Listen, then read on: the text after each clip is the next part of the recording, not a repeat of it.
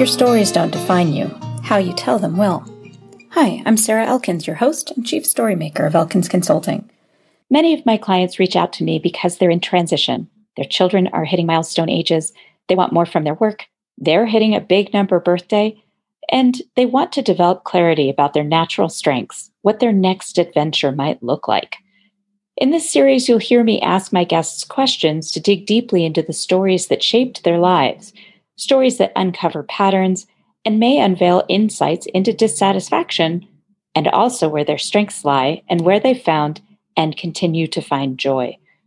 This podcast's intention is to have listeners think of their own related stories and how they tell them, discovering the internal messages that are limiting their success, and discovering how to shift their stories so they become positive life lessons to move them forward. If you're curious about what it would be like to work with me, visit elkinsconsulting.com and schedule a one time 90 minute StrengthsFinder session. Episode 224 Three Ways to Reduce the Perception Gap. My friend Marley has been texting and calling me as she's reading my book, Your Stories Don't Define You, How You Tell Them Will. And she's sharing some of her aha moments, like this one. She highlighted a quote from the chapter about perception gaps, the difference between how you think you're being perceived and how others are actually experiencing you. Here's the quote. Had him scrambling to manage the disconnect between who he thought I was and who I was proving to be. There are two sides to the perception gap. One is when you're fully aware of who you are and the gap is coming from the person in front of you who misjudged you based on your appearance or other external factors. The other is when you think you're perceived one way, but the majority of the people around you see you differently. The first kind of gap can be to your advantage. When people underestimate or misjudge you, there's plenty of room to pleasantly surprise them and or for you to catch them off guard. Sometimes they're underestimating you to your advantage when they didn't see you as a threat. The second kind of perception gap will absolutely limit your career success and the health of your relationships. Here are three ways to reduce that second kind of gap, the career and relationship breaking one. Number one, in everything you do, make sure it's in alignment with how you want to be perceived. So even when no one can see your dog doing his business on a neighbor's yard, in a park, or on a trail, you have to pick that shit up. If you want to be known as considerate, you have to consistently be a considerate human. And that includes times when no one sees you, when there's no immediate consequence for not doing the things that make you a considerate human. Why? Because if you're not consistently being that person, there is an internal disconnect. And people can sense that, even if they don't know exactly what doesn't fit. So, what does being considerate look like? Well, to me, being situationally aware enough to hold the door open for the next person walking through it.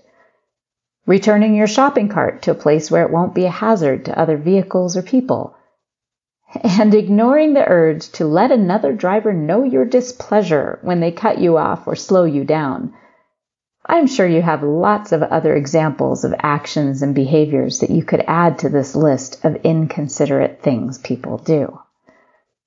I recently stopped myself from getting seriously annoyed at a driver who pulled in front of me by remembering and acknowledging that I accidentally did that to another driver just a couple of days before because I wasn't paying attention. Being considerate to me means having the humility to know you've been at fault before and offering grace to others for that reason. A few days ago, as I walked my dog on the trails behind my house, I saw him do his thing a few feet away from the path. I have to tell you, I considered leaving it there because it wasn't on the trail and highly visible. But I didn't. I picked it up and ended up carrying that bag for the rest of my hike. I picked it up because I knew that it was possible somebody would step in that and track it back home. Leaving it there would not be considerate. Number two, Ask a few friends, close and not so close, to describe how they perceive you. Give them sincere permission to be honest about this, maybe even adding, Hey, I'm asking you because I respect and care about you, and I want to continue to grow and improve. This experience, this exercise can be enlightening, encouraging, and extremely painful all at the same time. Many years ago, I asked a friend about this, and she called me super sweet. I know it doesn't sound painful or insulting to you, but when you're 26, ridiculously young looking for your age, I had even recently been ID'd to see a rated R movie, and the required age was 17. I was a professional woman working hard to be taken seriously in a career in Washington, D.C. So being known as super sweet wasn't exactly what I was going for. I asked her if she saw this as a detrimental quality and for specific examples so I could decide what to do with this description, if anything. Years later, I asked another friend, and along with some wonderful compliments, she said, Sometimes you come across as kind of a know it all. So, yes, ask a few friends and be prepared to hear things that either don't align with how you want to be known or don't align with how you see yourself. Ask them to be very specific about when they experienced you in that way so you have context and examples to contemplate and take action on if necessary. Use the information to make adjustments to how you speak and the actions and behaviors that seem to be contributing to those descriptions that don't fit and contradicting the ones you want to. Number three, start to collect stories of your experiences that demonstrate the character traits and talents you want people to know about, see, and experience. I'm smart. I'm a good cook. I'm a team player. We all know that saying these things doesn't make an impact. It's not meaningful. And sometimes saying these things sends big red flags to your audience. So sharing a story that demonstrates these qualities is far more effective, especially if you have limited time and are unlikely to be able to demonstrate them in the context of your conversation. When I started a catering side business when I lived in Washington, D.C., I overheard a woman at work talking about planning her 50th birthday party. I mentioned I was doing this as a side business and would love to be considered for that job. She asked me about my cooking skills. I said, Well, I'm currently making a variety of pasta salads and dips for grab and go lunches at a local shop down the street, and they sell out almost every week. My most recent catering job was making fajitas for 75 people at a house in Reston.